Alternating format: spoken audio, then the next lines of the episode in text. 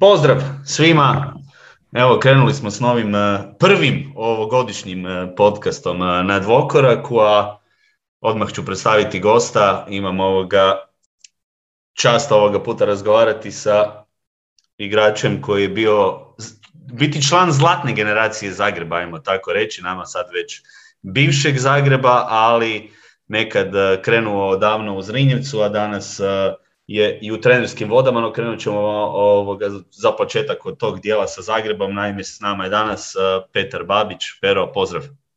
Pozdrav, pozdrav svima. Pa evo ga, malo s odmakom nakon svega što se događalo u Hrvatskoj uh, košarci. Prvi puta si uh, gost dvokoraka, pa za početak ovoga, da se malo dotaknemo onih nekih tvojih igračkih e, dana kada si otišao iz Rinjevca pa onda počeo graditi e, karijeru u Zagrebu. U to vrijeme još e, Hrvatska liga je bila dosta ozbiljna liga. I, igralo se stvarno sa, igrao si u biti i sa vrhunskim igračima i reprezentativcima, NBA igračima, pa evo nekakav tvoj presik sada nakon što je završila ta igračka karijera, odnosno sad traje ovako malo još povremeno kao što si mi rekao, ali više si sad trener nego igrač. Da, pa znaš šta ću ti reći, ovaj, to kad sam počeo, još dobro se sjećaš iz tih dana Zrinjeca, ovaj, kad sam debitirao prvi put i sam bila na razini čak današnje ABA lige i ovaj, kroz taj neki period i dobar rad sam dobio poziv od Zagreba, makar sam imao i neki poziva iz uh, Italije tada u to vrijeme i to dobrih klubova.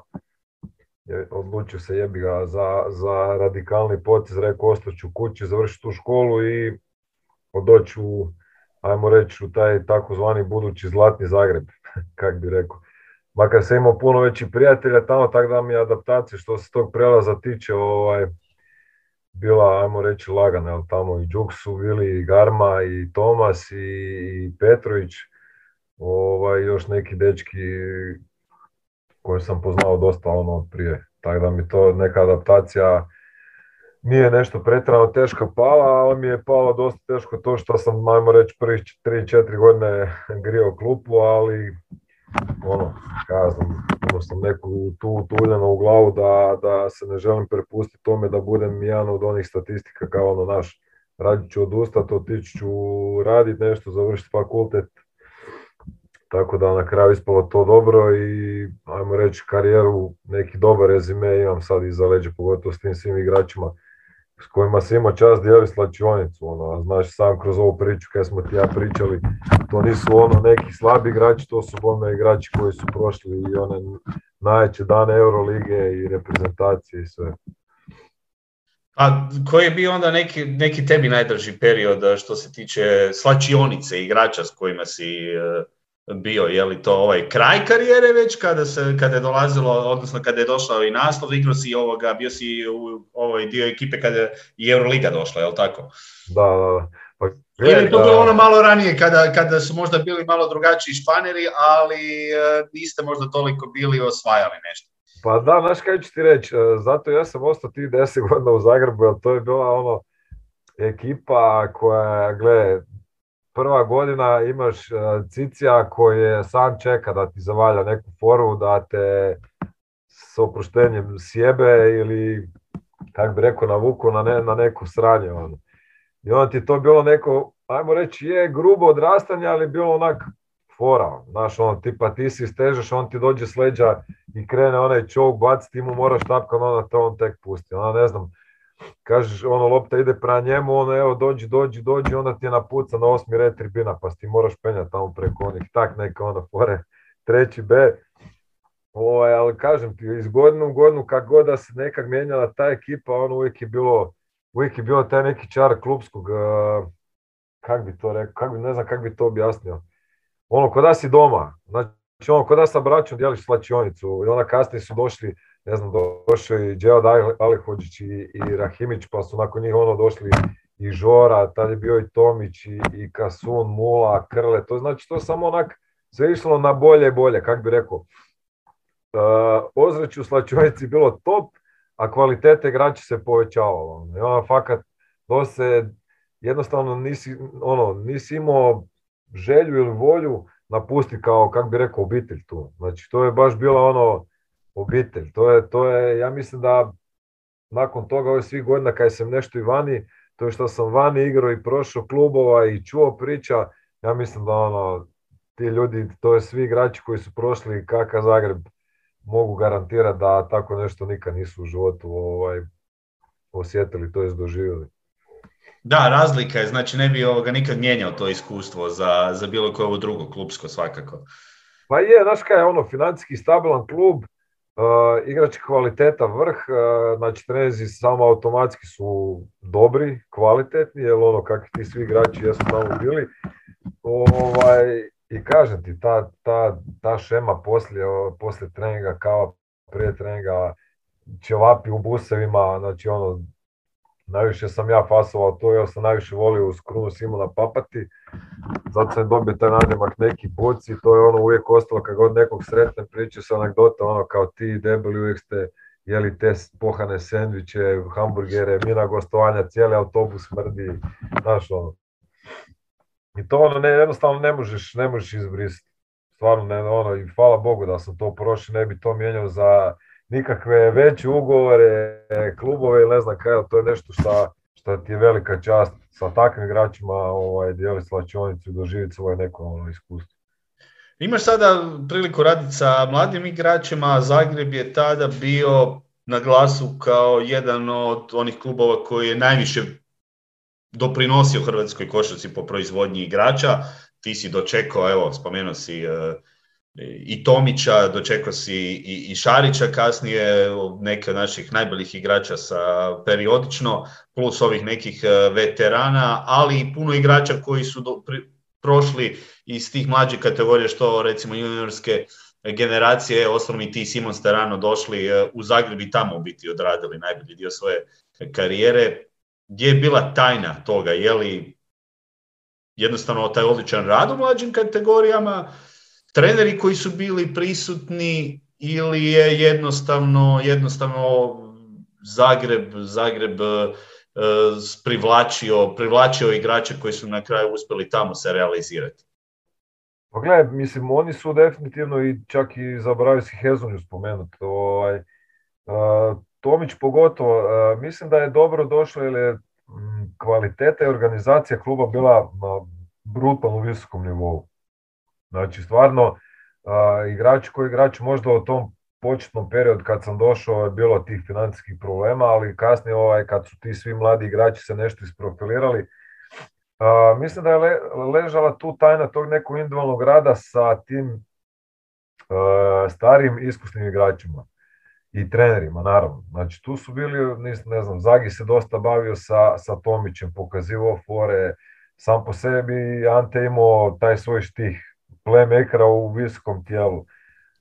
Od trenera, znači bili stvarno i dobri treneri od Zdravka Radulovića, Jusup je bio tu, znači to je Pavličević koji je također prošao ovaj, sve svašta, Mladen Erjevec koji isto sa svojim, kak bi rekao, taj spoj iskustva i mladosti je pokazalo ovaj, neki, neki, neki kako bi rekao, neku dobitnu formu, makar kasnije to možda nije se isprofiliralo što se tiče Šarića i Hezon, jer oni nisu toliko dugo bili u klubu, jer onda je klub, znaš, sam krenuo prema dole i to ono drastično, ali ovo sve prije, kažem, baš je ono ta, ta kombinacija ti nekih bivših igrača što su postali treneri, iskusnih igrača koji su prošli od Euroliga, Eurokupa, od TJ Ford kad je bio NBA, Znači, onaj Alex Renfro isto koji dan danas igra na visokoj razini, Ome koji iz North Carolina došao, sad je ovaj pomoćni trener tamo, znači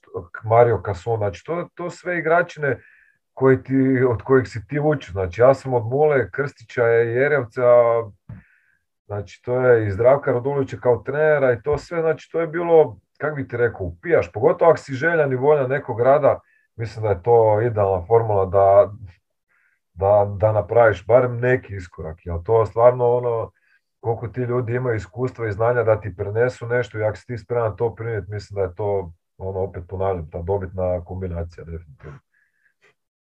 Kako je onda došlo do ono, Nisu bili zatvoreni tipovi, kuš, ono, fakat to je bilo, jaki treninzi naravno jesu, jesu, opet se vraća na to, to ozračje je bilo top. Ono, to je bilo na krv se haklalo i, i kasnije ono imali smo, ne znam, kad je na eri bio trener, ono imali smo ti foru, znači svaka tehnička napucana lopta nogom i ovak nešto, plaća se večera ovaj, za, za cijelu ekipu, onda ne znam, igraš 5 na 5, 10-10, to je bilo u Ciboni jednom, i ovaj, kak se zove, i mislim, ne, ne znam ko je sad zabio koš za pobjedu i onak lopta otpade i Rančić ju ono sastavi, nije ni, ni puknuo loptu nogom, već se deremo, mi večera, večera, ide lopta na osmi red tribine, ovaj vam boli me, onda stvar. to je ono. Takve neke stvari koje su fakat privlačno, ono što mlado igračev tipa, pogotovo za mene bilo ono jako privlačno i veliki guž gleda. Zaboravio sam Ivicu Marića isto, Štimac je bio tu, fakat bilo igrača, Jure Ružić je bio, Marija Mance, znači stari moj... Možemo složiti ovoga dvije ovo star momčadi ovoga iz I to ladno, i to ladno, i to ono, baš ladno, kužiš, tako da ono, ne, ne znam da li se može neko pohvaliti da je toliko dobrih iskrenih igrača ovaj, prošao svoj karijer. A u ovim 2000 ajmo maknuti onaj period 90 kada je bila i jača liga i Cibona koja je imala drugu momčad koja je bila jača od svih današnjih prvih momčadi. Ovoga, ali nekako u 2000-ima sad kada bi stavili igrače na papir, stvarno, dobro, Cibona je bila jaka još, ali Zagreb je stvarno bio među, među najboljim našim ovoga, klubovima. I prvenstveno zato što je puno reprezentativaca dao, evo ovi zadnji koje si spomenuo. Uh, Hezlju se na kraju i izostavio jer gotovo nije ni odigrao, već je otišao u, u, Barcelonu, ali ajmo reći Šarić je bar zaigrao te nekakve već počekati neke seniorske minute i onda se dešava taj jedan nagli pad. Jesmo li, je li se to moglo spriječiti i koliki je to gubitak koji ćemo tek kasnije još više osjetiti s obzirom da je to jedna ozbiljna sredina koju smo izgubili? Pa definitivno da klub kao što je Zagreb, e, kao što smo izgubili, mislim da je to grijeh na stvarno visokoj razini. To je dan danas ono kad, kad razmišlja o tome kakav klub se da ugasiti, na kakav način i u kojem roku. Znači to nije bilo da se to ugasilo kroz deset godina da su to vukli, ne znam, to je dosta ono, preko noći bilo op, nema, ne postoji. To jest, samo je koliko, možda nakon što se ja otišao još godinu, dvije dana nešto pokušavao, ali to je sve bilo gore i gore i dugovi se nakupili. Ovaj, a gle, mislim da je možda čak bilo onak prevelik zaloga kad je došla ta Euroliga. Aha, misliš da se preambiciozno krenulo u više stvari i onda jednostavno... Pa, mislim da se po meni ok, doveli su se ti neki igrači, ali sama po sebi Euroliga je veliki trošak. To je ono, to je samo znaš po, po svim računicama, ali uh, puno previše igrača koji su se, mislim ovo je sad moje mišljenje, nisam ja sad neki stručnjak, ali po nekom mom mišljenju previše se tu igrača dovoljilo i otpuštalo u, u jakom kratkom periodu, a dosta ona, ona ekipa koja je osvojila godinu dana prije duplu krunu se razišlo. Znači ti si napravio neku koheziju ekipe koja je bila dvije godine na okupu, da bi došlo do toga da i u iduću sezonu ulaziš sa, ne znam, šest novih igrača. Znači, jesu kao to pojačanje, je to sve, ali Euroliga ne prašta neko uigravanje, čekanje i ne znam kaj je. To, I to i po meni ono što najviše fali, to što nije mi jasno ovaj, se, zašto se niko ne bavi s time da, da ono, kak bi rekao, to neko ulaganje, profitiranje sporta, da se olakša ljudima investiranje u to, svačiš. Znači ono možeš ići, kad, kad je Zagreb, Zagreb eksplodirao financijski, to je bilo na način kao ono, gle, imaš olakšicu poreznu, platiš ne znam to, toliko i toliko. Onda ti možeš kombinirati i, sportske opreme za mlađe kadete skroz do se, znaš ono, možeš napraviti strukturu cijelu. Danas, danas sve preko, ja mislim 25.000 kuna ti moraš plaćati porez koji normalan čovjek koji voli sport želi ulagati u neki klub ovaj, ako mora prek 25 ili 50 tisuća kuna plaćati PDV. I onda automatski se gubi interes i to je tak bilo i onda je došlo na to da ti dođe prvak Panathinaikos prvo kolo, dva dana prije utakmice izađe jedan plakat. Svačiš, ono, Zagreb, Panathinaikos, arena, dođeš u arenu, ne znam, 5000 ljudi izgleda kao da je 200 ljudi došli. Kuž. A prvak Evrope ti je došao u dvoranu. Sad zamisli prvo kolo, ne znam da je Partizan ili Zvezda nakon nikada, da nisu igrali Euroligu i da prve godine Eurolige ti dođe ovaj, prvak Evrope, pa stari moj, pa to, to bi gorila dvorana cijela. Tako da po meni je ono, taj neki interes za, na, za sport, općenito Promidžba. Fakat, je ono.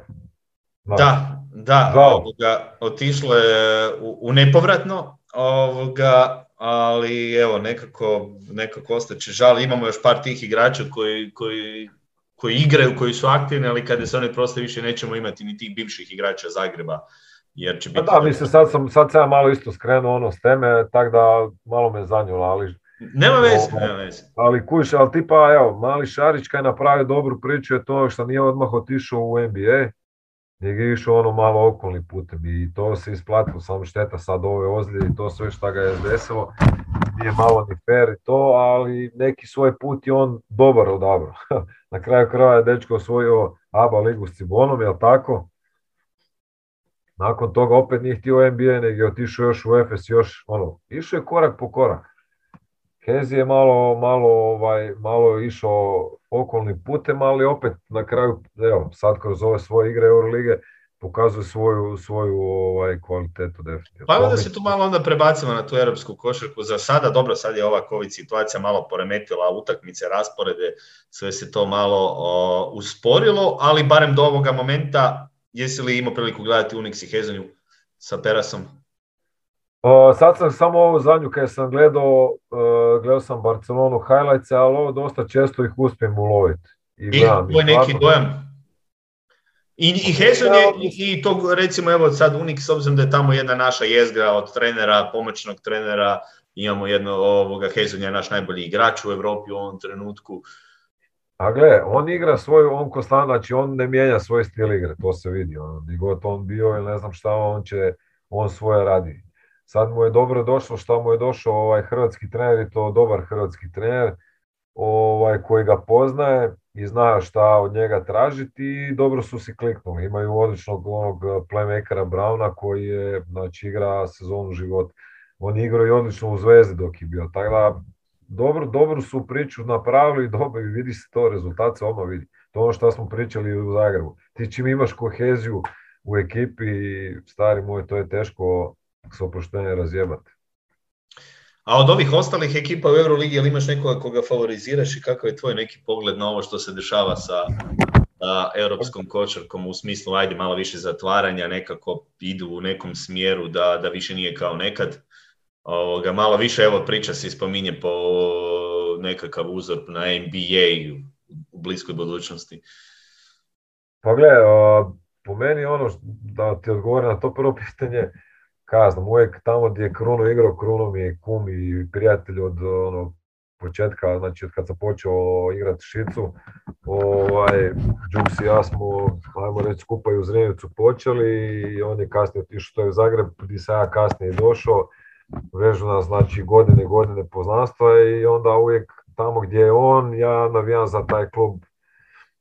Abnormalno. Ovaj, a volim, mislim, više manje navijam za klubove koji igraju ono, naši igrači ili naši treneri, jer mi je to neki, ajmo reći, prirodni put. Ono, navijat za nekog našeg da nešto, ovaj, da nešto dobro napravi, da, da osvoji, da bilo šta, da se malo i ta hrvatska priča proširi Evropom, da nije samo ovaj, susjednih zemalja treneri ili domaći treneri, da, da, da ljudi vide i da u Hrvatskoj ima dobrih trenera.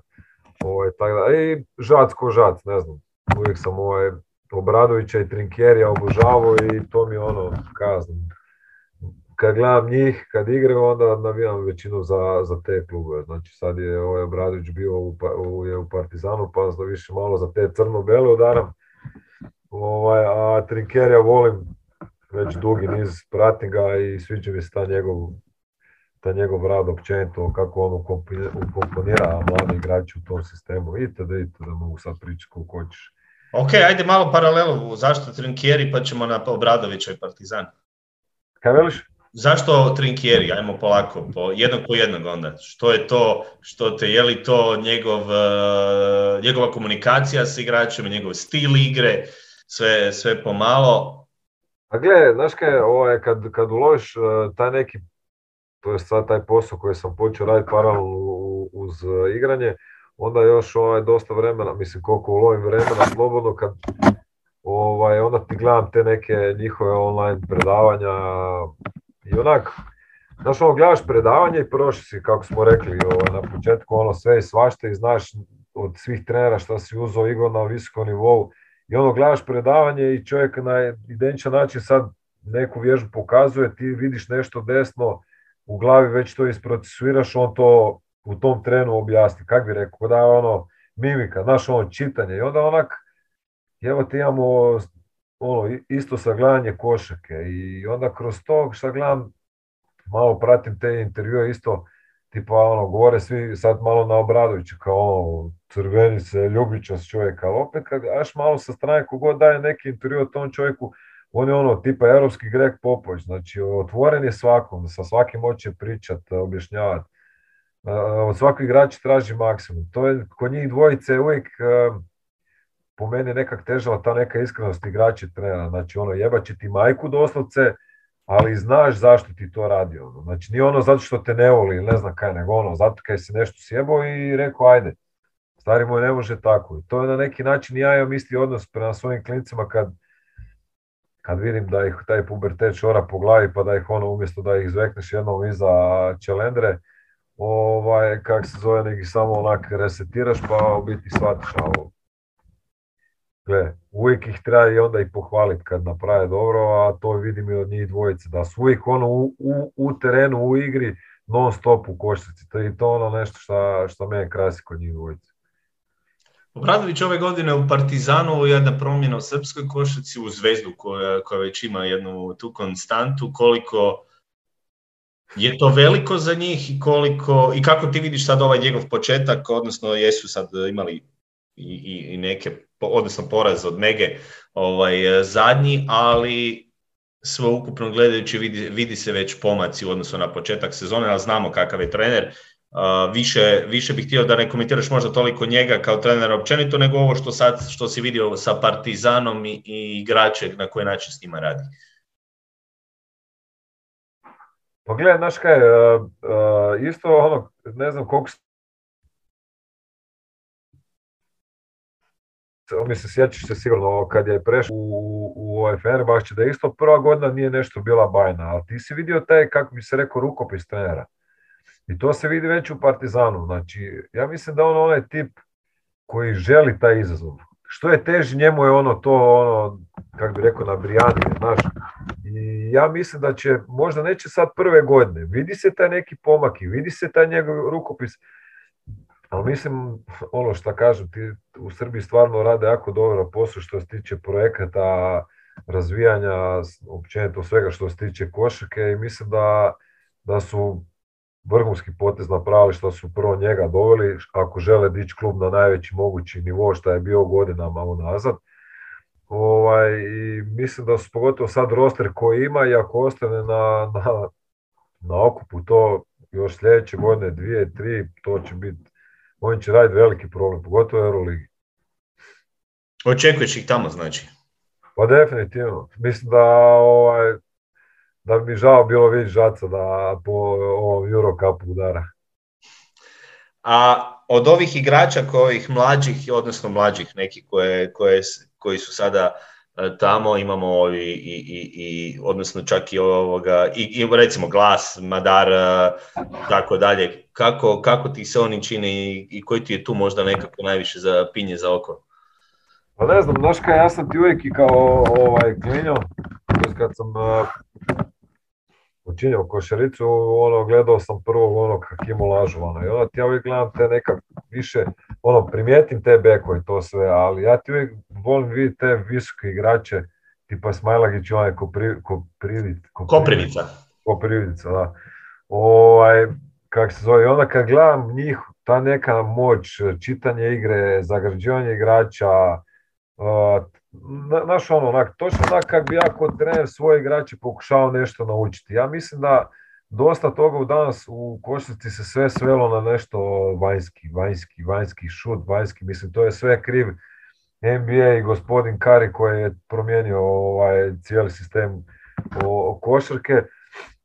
Ali hoću ti reći, baš, baš zbog toga kad ih gledam kako igra unutra vani, ti, ti njegovi visoki igrači, taj njegov sistem, sve, gledam, općenito sve, meni je to ono, milina za oči, melem za oči, kako bi rekao. To je, to je meni koška. Meni je koška ono trči gore dole i sam pali, pali, pali. Nego ono kad vidiš da imaš visoko igrača, jel jebi ga isto ono kad se, kad se igrao sa Zadravcem i Stomićem, to ljudi moji, oni ti daju 10-15 poena, a tebi ti poklone dosta na svoje ono pasove, no look, dodanja i ne znam, to općenito čitanje igre. I mislim da to njih dvojica imaju, pogotovo ovaj Smajlegić koji je sam po sebi znaš kakva kvaliteta. Da, specifično. Mi smo imali tih visokih igrača još prije i tekako koji su znali igrati sa, sa loptom. Uh, Vujčića, rekao si Tomić, Zadravec, imao si ovoga priliku s njima igrati. To radi veliku razliku na terenu. Mislim, imamo danas Jokića koji je dominirao u NBA upravo jer razumijevanje igre ga čini boljim za, za, u odnosu na sve ostale. Bez obzira na tijelo. Da, da, bez obzira na tijelo možeš, možeš hodat, a opet raditi razliku, ajmo tako da, reći. Da, da, da. Ja kužiš, ma mislim, ono, kaznom, ja kad sam gledao sve, sad te ono, danas klici, ono, gledaju taj NBA, kak da je prasne s 8 metara, ali niko ono, evo, pogledaj sad da zadnji intervju s njim, pa čovjek gleda, znači, treninge od Shaquille O'Neala, koji Bryanta, Jordana, ne znam kog je sve nabrajao na, na i pokušava razvijati konstantno svoju igru. Svačiš, a čovjek ima koliko? 2.15, 2.20, 2.30 raspod ruke, o čem mi pričamo? Svačiš, košaka se je promijenila. Ja ne kažem da se treba vratiti na ono zidanje klasično našo iz 90-ih, ajmo zidat, ugorati i daj položi. Nego ono, fali mi igrači takvi visoki kao što su tipa njih dvojica. Evo sad sam imao priliku kad sam bio sa, sa reprezentacijom u 16 na okupljanju, ono vidiš tamo rađa kad je radio s tim visokim igračima, ono vidiš koje znanje on ima i tak, tak treba mislim te klince učiti, pogotovo naši visoki igrači koji, koji bi danas sam pali tricu, ne bi trčali, ne bi zagrađivali, ne bi tak, ono, milion, milion drugih stvari. zato, zato mislim, da, mislim da djeca danas moraju što više pratiti tu košarku. Ne kažem ja da sam isto, ja sam obožavao NBA, na, ono, nije bilo toliko prinosa, ali vrati ili sad imaš dostupno informacija i videa gdje god hoćeš, šta god hoćeš gledati. Svaka klinci su nezainteresirani, ali s razlogom. Jer znaju da do 18. ako ne pokažu se da su neki talent, vraćamo se ono na početak, stari moje. Ulaganje u hrvatskom sportu su jadno i bjedno. imamo sve više problema sa tim razvojem igrača. Je li to stvar o tome što možda, je li to problem sada dio struke, koliko struke, osim tih ulaganja? E, činjenice da ne znamo više e, od igrača napraviti igrača u smislu toga da iskoristimo ono što on ima, a ne da radimo da on bude sve, ako me razumiješ. Znači ne mora sve znati, može biti ovoga pozicijski određeni igrač. Tu, smo, tu smo u jednom minusu, a evo i ti si bio bek, nemamo tih bekova, ok, Gnidić je tu malo iskočio, ali nasušno nam nedostaje neke te baze igrača koji, koji, koji će barem imati nekakve ove osnove da mogu igrati na nekoj barem srednjoj europskoj razini. Pa gledaj, mislim, naš, najžalostnije to je naša kvalitetna i talentirana djeca svi idu van. I to ono, aj bog, uzme ga neko i razvija ga neko umjesto nas. Mislim, na kraju krajeva, ovaj, dobro dođe da se vrati doma, pa ono seniorski staž odrađuje, odrađuje ovaj, već, ajmo reći, savršeno. Ali fali toga da, tipa sad je HKS ovaj, s tim klincima započeli smo mi, ajmo reći, ta češća neka okupljanja, jako puno individualnog rada, to što, su, što se trebalo desiti puno prije, ali ono, opet se vraćamo na, na, na staro, niti jedno dijete, niti jedan roditelj koji vidi da njegovo dijete se želi baviti košakom i vidi da nikako ono, on ulaže, plaća članarinu, vozi ga tamo, vozi ga vamo, oprema, tenis, to nije, to nije jeftino. I ako se vidi da se nije napravio nikakav projekt u vezi njega, pa ko će ti, zašto bi neki roditelj rekao, gle, troši novce, ne znam da li će dijete uopće igrat, talentirani, ali u Hrvatskoj šta, do, doći će igrat će prvu ligu za 500-600 eura, soma eura. Veli, znaš šta ti hoću reći, to je veliki problem koji se stvara kod nas da ono napraviš projekt, nema klub, nema financijsku stabilnost, nema neko zaleđe od bilo koga, da možeš sad uzeti, ne znam, e, ova dva, tri beka, uzet ćemo to, imamo, ne znam, ugovor na četiri godine.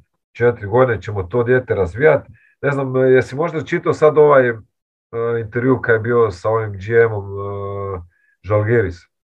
Nisam, nisam uhvatio. E, mislim, on, oni točno imaju cijelu procjenu, znači kad ulažu u neki projekt, neko dijete, koliko su novaca potroši, pa da im se barem taj dio kroz neki transfer ili ne znam kaj vrati, da budu na nuli.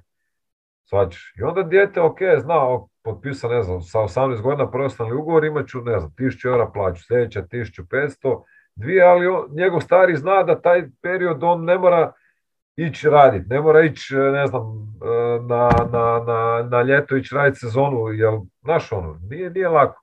Nemaju svi roditelji novaca da financiraju djetetu neki put.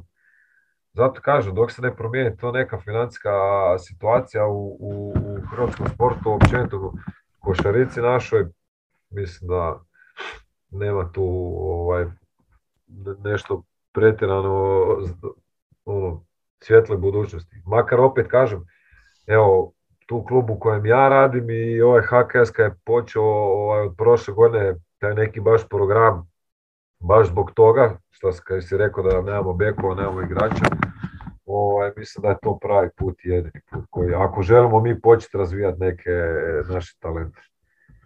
Evo, Bosko sam, sam po sebi, evo, ima mali Krajnović koji je došao, koji je odbio vanjske ponude, došao je da se želio razviti u potpunosti. Prošle godine i ova godina velika razlika koliko je dijete sazrelo.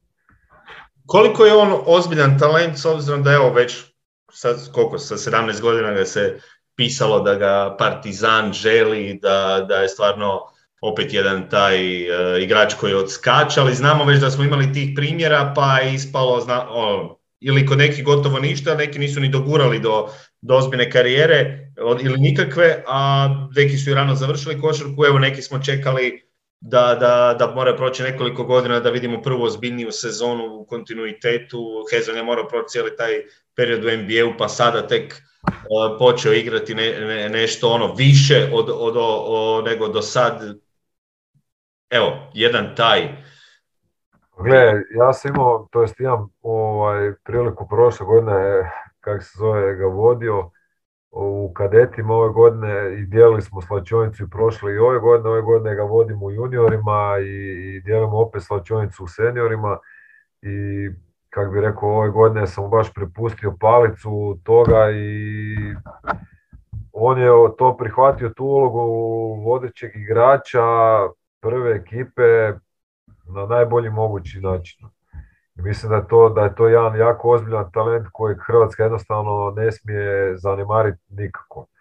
Ovaj, naravno, svak, svaki mladi igrač ima svoje neke pubertetske naš, ono, misli i ako on bude bio u dobrom sistemu sa dobrim trenerom, dobrim smjernicama, da mi možemo imati jedan jako, jako ozbiljan projekt što se tiče njega. I ima sad dole u Zadru ovaj mali Bunja što smo vidjeli isto protiv Partizana kak je odigrao kad mu se dala šansa.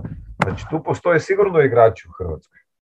Sigurno. Samo oni moraju imati dobro zaleđe i dobre smjernice. Ne smije ih se previše puštati da, da ne može baš dijete od 17, 18 ili 19 godina već zna ono, e ja ću to tim, tim putem. Ne, njemu trebaju igrači ono koji će ga, to jest treneri koji će ga baš onak na dobar način usmjeriti kao što su mene, Krunu, ovo što smo pričali na početku, što smo imali uh, toliko, iskusne, toliko iskusno okruženje da ti već sa 23-24 godine već si puno zreli nek šta bi inače bio da si u nekom slabijem klubu sa slabijim igračima i ne znam šta. Je li često bilo od Mola Merovića ovih iskusnih koji puta nekih otrovnih strelica, ško, školovanja nekakvih, ajmo reći, da kada, da se zna ono nekakva ta hijerarhija.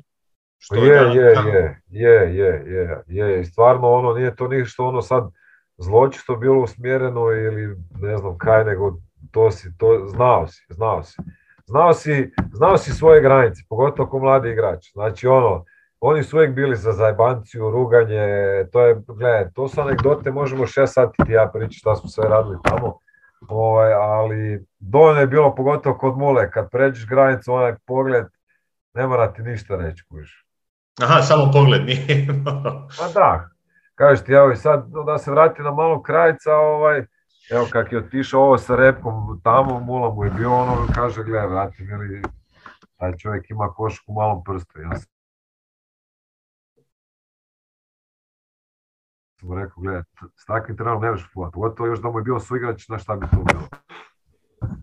Bilo još ono, vjerojatno bi imali sad već Ovaj, gled, definitivno da je on još uz njega od sazrio, mislim da je ono, sigurno bi već dva, tri koplja mali bio iskusniji, puno bolji. Ne kažem da je sad nešto slabije se razvio, nek, mislim da su dobar put napravili to što nisu odmah otišli negdje vani, nek još pogotovo prošle godine u Bosku u nas 5-6 starih, ono, stare, stare škole, kad je bilo ovaj, mu nekak dobro i došlo. Jer ove godine još zreli, puno pametniji, puno smireniji i kak bi rekao, na dobrom putu je. Taj mali je ono jako interesantan. Ima on, ima on svojih eh, mana, naravno, ali... Koje su mu to karakteristike sa, slične sa nekim od, recimo, igrača kojim ga ti usporedio, barem po tim nekim potezima ili nekom razumijevanju ili, ili stilu igre? Pa gle, ono, meni po tome ono, ta neka njegova prgovost i ono, to mi je nekak i to natjecanje baš prema muli ide. Uvijek želi pobijediti. Znaš, baš ono uvijek, kak bi rekao, kad vidiš klinca, kad ide na utakmici, znači sve ide, ono, neke slabije utakmice tu dešavaju, on zna ono, varirati to sve a taj mali kad dođe ona stvar, kako bi rekao, utakmica za nešto, znači ono kad je na nož, tipa sad ovo prošle godine prvenstvo Hrvatske naše, da dečko odigrao uvijek na nivou. Finale gubimo 19 razlike, sredinom druge četvrtine, uh, ušli ja i on malo u priču, malo ono, hrabrio ovo sve, umoran sam coach, ma niš, izbacite umor, imaš pravo mali drugo povreme, znači prvo povreme igrao katastrofu, drugo povreme 22 poena, sam u svoji ono, sam dobio utakmicu. Znači, on je dečko koji se ne boji pritiska i koji dobro reagira pod pritiskom. Znaš, i to je ono što meni pogotovo kad vidiš klinca koji još nije napunio 18 godina, ima to u sebi, znači to nije za, za ignorirati. Da, to je dobra stvar. Ovoga, nadamo se da će ostati barem u tom smjeru, jer imamo evo, primjera gdje još uvijek čekamo neke igrače. Kako bi komentirao recimo razvoj ovih Prkačin, evo recimo, uh, takav tip igrača ovih koji su sada, koje se sada spominje, ovoga, i, i što, što njima recimo možda nedostaje za, za neku veću razinu. Možda i Gnjitić, evo čak koji je ono sad evo 21 godina, vidi se neki dobri stvari, ali i dalje se vidi jedan taj nedostatak E, možda i u određenim trenucima hrabrosti i samopouzdanja, evo upravo za reprezentaciju, sigurnije je petorka kada on ima loptu, to se vidi, da, da nekako kontrola je malo bolja, ali jednostavno taj još uvijek je malo, zna biti bezopasan po koš i tako dalje. A dobro, mislim, mi isto nekad previše od tih klinaca očekujemo sad ovaj, uh, zlatne, ne znam, minute njihove, oni, oni definitivno s tim uh, s tom minutažom kroz ABA ligu reprezentaciju itd. itd. dolazi do nekog iskustva, ali ono što najviše fali i što mislim da dosta i ubija ono naše mlade igrače, to što kad igraš, kad igraš u, u ekipi ili ligi koja je dosta slabija od one proti koje igraš. Znači, kako bi ti rekao, ono, dođeš u ABA ligu i znaš već u startu, ideš negdje u goste da su ti šanse onak, lila. I tu ti odmah mindset drugačiji, znaš. Ovaj, I mislim baš zbog toga opet ono vrać, e, mislim da moramo naći neku formulu da podignemo razinu naše lige, da se podigne ona automatski razina klubova koji igra u ABA ligi, da se i tamo digne. I onda će oni automatski kroz to, kroz više pobjeda dizati se njihovo samopouzdanje i onda dizati se taj neke šute koje bi oni vjerojatno zabili ovaj, tad u ovo vrijeme fulali bi zabili, znaš. I mislim da ta, glava je uvijek najveći faktor ovaj, pogotovo razvijanja mladog igrača, njegovog nekog samopouzdanja. Jer ako je dijete ili mladi igrač, labilan u glavi i stalno je ono, ma ja, kaj danas idem igrat tekmu, ono, ovaj će nas nakanta 40 razlike, onda on ne može svoj potencijal pokazati. On već u startu ono je, znaš, u minusu, kako bi se reklo. Dobro, tu dolazimo sad do jednog gorućeg pitanja. ABA Liga da ili ne, s obzirom da evo sve više se nekako događa da, da imamo iz uh, hrvatskih košarkaških krugova uh, rečenice da, da, da ovakva liga nema smisla, da nije dobra za hrvatske klubove, sad ima različitih razloga, a najčešće možda zato što je u vlasništvu klubova, pa trebalo biti u vlasništvu saveza, druga stvar je što evo hrvatski klubovi kao nemaju nekakav nekakvu korist niti na, na ovaj, neki će tvrditi na taj igrački način, ali opet s druge strane koliko nam može štetiti odlazak samo da igramo Hrvatsku ligu, jer znamo da evo već neko vrijeme nemamo i predstavnika u Europi, barem ni jednom natjecanju i tu nekako možemo još, možemo li time dodatno naštetiti sebi ili bi nam trebao biti interes barem da imamo nekakvog predstavnika u ABA ligi, jer protiv jačeg protivnika možeš više naučiti bez obzira na ove neke stvari koje si i ti spominjao, plus ta Europa. Što, što, nam je, što nam treba biti prioritet i, i evo, neko tvoje viđenje. Pa gledaj, po meni, treba, meni je neko, neko logičko bilo uvijek i kad sam to u Zagrebu igrao, mi smo znali igrati onaj Euro Challenge, onaj, to je treći, treći rang bio europskog natjecanja. Znači, opet ono, mislim da to ti pogotovo uh, izvan državni turniri, natjecanja, ta putovanja ti daju ovaj, još taj neki dodatni gas, dodatno iskustvo razvijanja tebe, općenito što više utakmica na razno raznim razinama liga ti daje ovaj, da vidiš sam po sebi gdje si, na čemu trebaš još dodatno raditi. Mi je ono isto, igraš domaće, igraš ABA ligu. Tamo dobijaš po tambori, tu se ajmo reći dominiraš, tu i tamo odigraš koju jaku utakmicu i to ti je to. Ti, ti ono znaš da si ili dobar ili si loš. Nema ono sad, e, sad je ovo, ne znam, Zagnjenića, Prkačina, da odigra kroz sezonu, ne znam, 15 utakmica koje su na koš dva razlike. Svačiš, da on dobi, ja sam gledao tako kroz Zagreb, da je, ne znam, Mula dođe i kaže, evo, zadnja lopta ide Kruni Simonu. On, ono, ne znam, 25 godina, ne, ide. Kako će dijete naučiti ako mu ne daš? Nek zajebe, ne znam, tri puta, a on će onda dobiti to, aha, znam ja kaj treba sad napraviti. Neće mu biti ništa ono strano, nego već mu je to pod, pod normalno došlo. I tako što više utakmica u tih težih, malih, srednjih, uvijek treba imati. Moraš ono na svim razinama biti spreman reagirati. Tak jedno može, pogotovo mladi igrač napredovati. Ovakav, ne znam, dominira u jednoj ligi, dobiva po tambori u drugoj, kaj onda, kaj ima, kaj ima s time.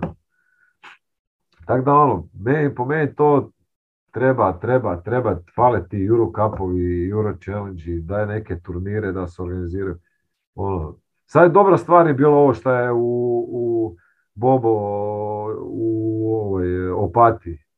Takvi turniri, kad je neka pauza, zašto ne bi takvi turniri se bili, pozoveš talijanske klubove, došli Partizan, dođe ovaj, dođe on, napravi se tak ne dva, tri turnira ako se uspije u rasporedu ugurati i zdravo dženja. Ali stvari problem u tome kaj nama košarica traje od prvog do petog mjeseca, on se sve gasi. Jer klubovi ne žele plaćati 12 mjeseci, ni 10, nek ti plati, ne znam, do play-offa i onda u play-offu ti dođe veli, e sad dobijaš po, po danu. I voli ih briga. I kaj, kak ti sad ono... To nije bilo tako prije.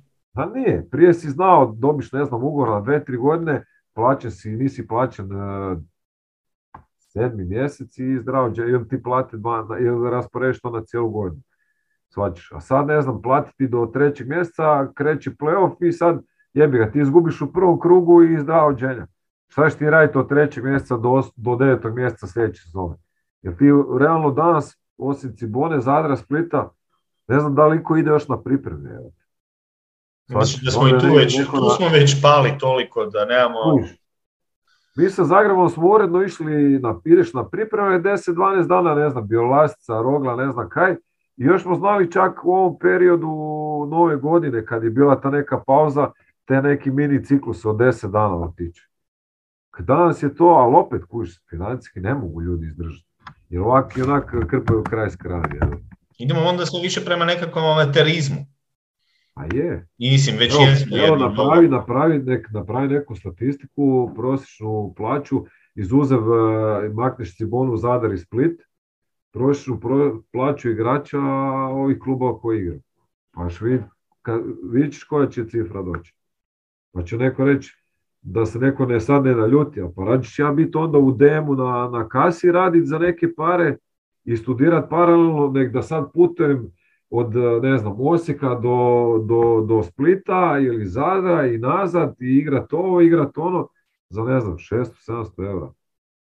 I još time da ti, to ti vjerojatno ono ide ovako, na, na, ne- plaćaju ti na, na neki ono najniži rang eh, PDV-a, kak već te olakšice idu, ni ne ide ti radni staž. Dosta, i ak ide, to ti ono ide prema penziji kad završiš šicu ili ne znam kaj, doći će na to da ti je penzija 700 kuna. Kužiš. Razmišljaju danas ljudi i klinci jako puno o svemu tome. Kužiš, i to je problem. Da, e, pričao sam nedavno s jednim kolegom ovoga, koji je bio prije ovoga, Kršić. E, znaš ga, kod trenera, ovoga, e, slučaj Skokne koji je bio na sveučilištu u Loyoli, on je bio i čak dobar u tim mlađim kategorijama, reprezentativac. Da se nedavno ostavio košak i išao, otišao raditi u firmi, mislim, on je prošao sveučilište, on je- dobio je ono dobru naobrazbu, ali evo, on je mlad čovjek u 20 i- nešto sitno godina koji odustaje kompletno od košarke i odlazi u jednom drugom smjeru jer e, neće igrati za koju tisuću kuna bez, bez ikakve budućnosti e, u Hrvatskoj. A nema, nema jednostavno takvu nekakvu sad situaciju da mora, da mora ići ono bez obzira riskirati, ima dobru ponudu s druge strane u, u, u drugoj branši, evo ispada i on, on se oprašta od košarke. A je, to ti je danas, to danas klinci gledaju. Odigra tu možda sezonu koju dvije, zapali u Ameriku, dobiti diplomu i, i zna kad se vrati da može naći posao koji će mu garantirati barem dvostruku ili trostruku veću plaću nek šta. I znaš šta se čak i desi? Nađi si tak posao i dođi igrat drugu, treću ligu, dobi 300-400 kuna po utakmici, to mu je Izgušta. 200.000 kuna. Frende, to je njemu milina. I onda ti se razvodi to sve općenito liga, e, natjecanje ti se razvodni, jer to više nema ono sad, znam, ono, ne želiš ga sterat s trega jer znaš da ga ga steraš imaš, ne znam, osam igrača na tregu. Ne možeš ga kazniti jer ako ti ode, nemaš opet igrača na tregu. Znaš ono, Kakva je baza u tim mlađim kategorijama? Evo, inače, za, za ovoga, naše slušatelje, e, ti si bio kadetski prvak prošle godine Hrvatske, jel tako? Napravio si jedan veliki, veliki uspjeh. Prošao si staru školu u Zrinjevcu, pa kasnije u Zagrebu. Kakvi smo mi danas s tom bazom? Kakva je ta kadetska baza i ko je to, je li to stvarno tako velika već razlika u odnosu na ono prije, barem po ovo što pričaš, jer moramo vući svako dijete već sada e, u dvoranu i moliti se da netko dođe ili, ili i jednostavno raditi s time što imaš. A gle, e, definitivno velika je promjena. Znaš i samo ovaj, i s tvojim bratom sam igrao i to sve, to su se radile selekcije gdje se ti ubio ono dva tjedna, želiš biti najbolji, sam da upadneš u selekciju tu neku klubu. Da, i bile su prva i druga, bila je prva selekcija, ova druga selekcija koja je ono, ono bio, bio si u biti u depresiji kada nisi upao. Pa, dobro kažeš, pa i sjeti se koliko puta me tvoj stari vozio u onom kombiju i iza, išli smo na treninge, ne znam, u 7 ujutro u kutiju Šibica, jesi presretan, jel uopće ulaziš u tu dvoranu, ne ideš u onu, na Voltinu, onu kockicu malu, kužiš. Danas je to malo drugačije, danas, danas se više sve ono, kak bi rekao, osim, ajmo reći, Bosko, Bosko pogotovo, Cedvita i Cibona i Zadar po meni možda rade ono, dobar posao. Onak još to nije toliko da ti moraš navlačiti. Mi smo pokazali taj način dobrog rada s, tim, s tom djecom prošle godine ovaj, kao nagrada nam je došla ovaj, ta kadetska medalja i treće mjesto u juniorima. Ovaj, ali ovi drugi klubovi, općenito, to je, znaš kaj, teško ih je zaintrigirati, a puno ovisiš o, o njima. Jer može ti se desiti ovdje ti, nekom malo slabijem klubu desetero djece puta ne znam 200 kuna da je članarina, to je veliki minus za, za, za neki manji klub. Ne za manji klub, za općenito klubove. I, ovaj, I na to ono čak neki način roditelji iskorištavaju, znaš, ucijenjuju trenere, vojitelje klubova, pogotovo ako je dijete super talentirano ili općenito talentirano. Tu se ono radi dosta, dosta veliki problemi. Klinci onda nemaju straha, znaš, ono, ja znam, ja sam talentiran, kaj je stari drži ovog u šacima, ja mogu ovo, mogu ovo, mogu ono, onda ne dobijaš ni, ni 70% od ovoga šta, šta bi trebao dobiti na treningu. Ali na neki način zato mi je drago da sam tu u klubu, ovaj, fakat prošle godine taj period, to sam još dao ovaj, kad sam radio s ovim džebom iz Slovenije intervju, ovaj, gdje mi je jedno žao što se taj proces uh, rada i, i rasta tih klinaca u tom periodu nije snimao. Jer ti klinci su bili totalno prepušteni nama, vjero, ono, vjeruju i dan danas i na kraju krajeva u sa ono taj mukotrpan rad, e, to pičkaranje naše, vrištanje, deranje, teranje, ovo ono, došla im je nagrada na kraju. I to mi ono, to mi je, to ti ne mogu pisati koliko mi je drago onak, da vidiš ono dijete koje iz ničega se izdiglo i prikazuje taj neki progres svoj.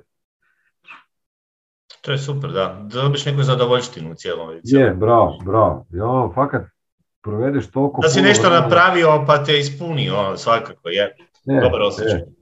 Kuš, ono, džabi i sve to, ono, ne znam, kak bi rekao, samo to što vidiš njih, da su nešto napravili, da su nešto prikazali, ono, tvoju viziju, ono što ih hoćeš naučiti, onak, jebote, le, on ne vjerovat, ono, konačno, konačno, gle ovo čovječe, ono sve kaj, kaj su, mi nisu ili vjerovali, ili kaj su trčali samobojstva, znaš, ono, kad si roko i tero i tero i tero na kraju, evo, vidiš da se može kad se hoće, kad se prihvati ta trenerova ideja i kad se prepusti treneru njegov posao da radi, onda ovaj, dođe rezultat s tim. Znači ja nekome ko radi, ne znam, u nuklearki Kršku, sad govori, te slušaj, stislo si krivi gumb, pa kaj radiš, daj, zabrio si. Naravno da neću, jer ću izazvat katastrofu. Tak ti danas, danas se ljudi jako žele petljati u, u tuđe poslove. Po tome da, to je, to je, to je posebna priča. Pa evo za kraj ovoga, ovog druženja, uh, reprezentacija, imali smo promjenu, kako ti gledaš na ovaj nagli odlazak izbornika i na ono što nas čeka u daljem ciklusu i ono što si barem uspio do sada vidjeti s obzirom, evo, unatrag godinu dana nemamo baš bajne rezultate. Pa znaš kaj, ta politika općenito kazam, ja ne volim o tome ni pričati, ni se ono što sam sad rekao i završio ovaj malo prije priču, ne volim se petljati, uvijek volim sagledati možda s nekime koji je u tom, ajmo reći, društvu ovaj, odgovoran, onak proći, e, naći rješenje kako bi se možda taj problem riješio. I šta, za sada je nešto ja pametovat koji nisam baš sad nešto pretjerano iskusni trener ili bio sam igrač, ali ovaj, puno se tu krivi ljudi za nešto, i pogotovo igrača, za nešto što ne bi trebali.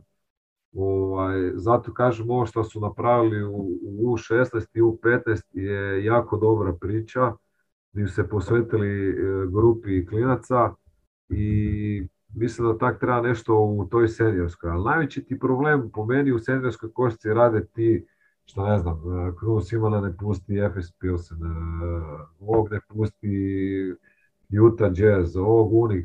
I onda ti ne, kako ćeš ti dobiti e, koheziju neke ekipe kad ti dosta za svaku drugu ili treću utakmicu ti dođe novi desni igrač. Svačiš.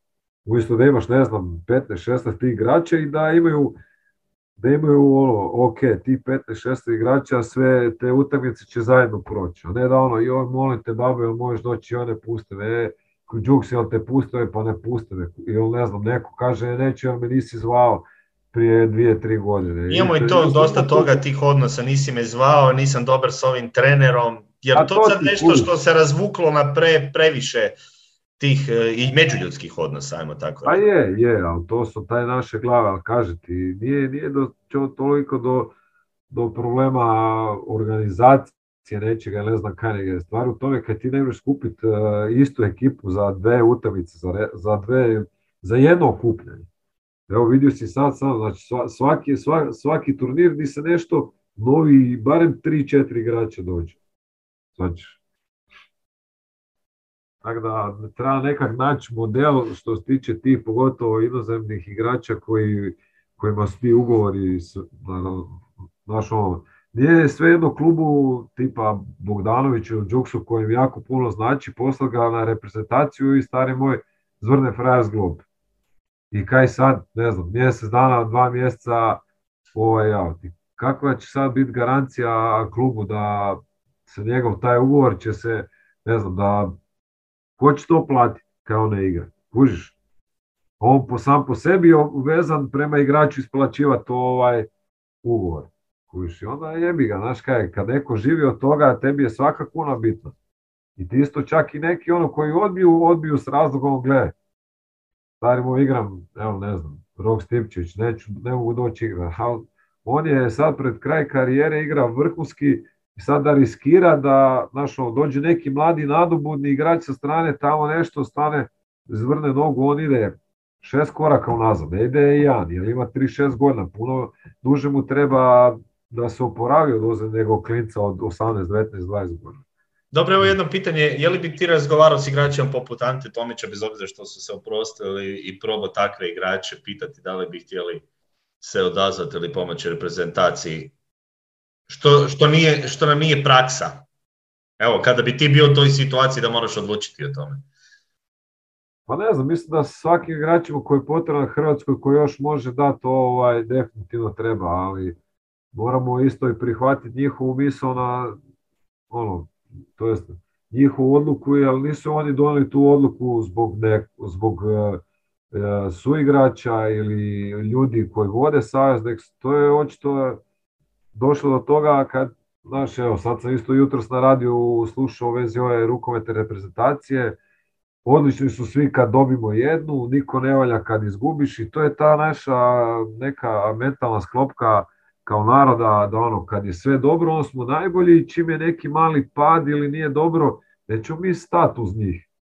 Svačiš, nek ćemo ih ono poklopiti, pa još natovariti malo vode, pa pjeska, pa ovo, onda da još malo pogazi dole. I onda se vjerojatno to nekim tim igračima, možda čak i ti medijski napisi i ljudi koji su pričali svašta, nakupilo. Znaš, ono, znaš, pogotovo šta ti sad treba si u nekim 30 imaš obitelj, uživaš i sada te neko blati i mlati samo zato što, ne znam, nisi odigrao dobro, tipa tak dugog su prozivali, igraš odlično u Barceloni, e, katastrofa za Hrvatsku, ne želiš uopće šta igraš za Hrvatsku. Znaš kaj, to možda neko ne prikazuje, ali to igrača boli je. Znaš, ono, to igrača smeta i to je ono šta, šta igračima, pogotovo na toj razini treba više podrška, bez obzira koliko oni neko hladno, moćno izgledalo ovak neš, Nama treba podrška kad je najteže, samo te podrška može dići s Ah. To ono, kad, kad nas krasi to da kad nekom loše ide, onda ga treba skroz sad. Da, tu smo svjetski prvaci, istina. Ovoga, evo za, zadnje pitanje, odnosno trenutno vidiš li se samo u mlađim kategorijama ili imaš u nekoj budućnosti želje biti senjorski trener?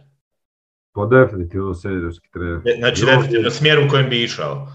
Pa da, i tak, takav neki plan smo napravili ovaj, u klubu, Goran i ja, da, ono, da ne preskačem nikakve stepenice i tak je to i krenulo od Pepijevog kampa, tamo gdje sam sa Jenkem pokojnim radio ovaj, do kadeta, sad sam juniore dobio i to je na neki čak i dobar način ja skupljaš iskustvo, jer prve godine mi je bilo prvih dva, tri mjeseca baš ono, znaš ono, kad, ona igra kad staviš ruku na uho pa ti zvekne neko šamar iza, a ti se okreneš sa ne znaš ko te lupio.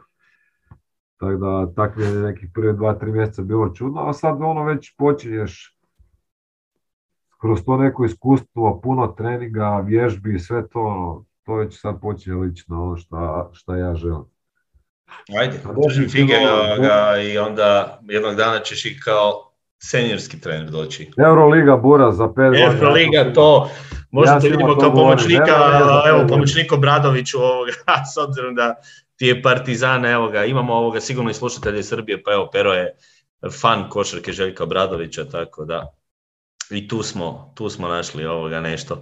Ovaj, ništa, evo, pozdravljam te do, do nekog novog druženja, pa drži se i sretno u, u radu.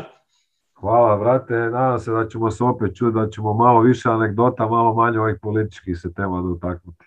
Može. Ajde, pozdrav svima. Pozdrav. Bobog.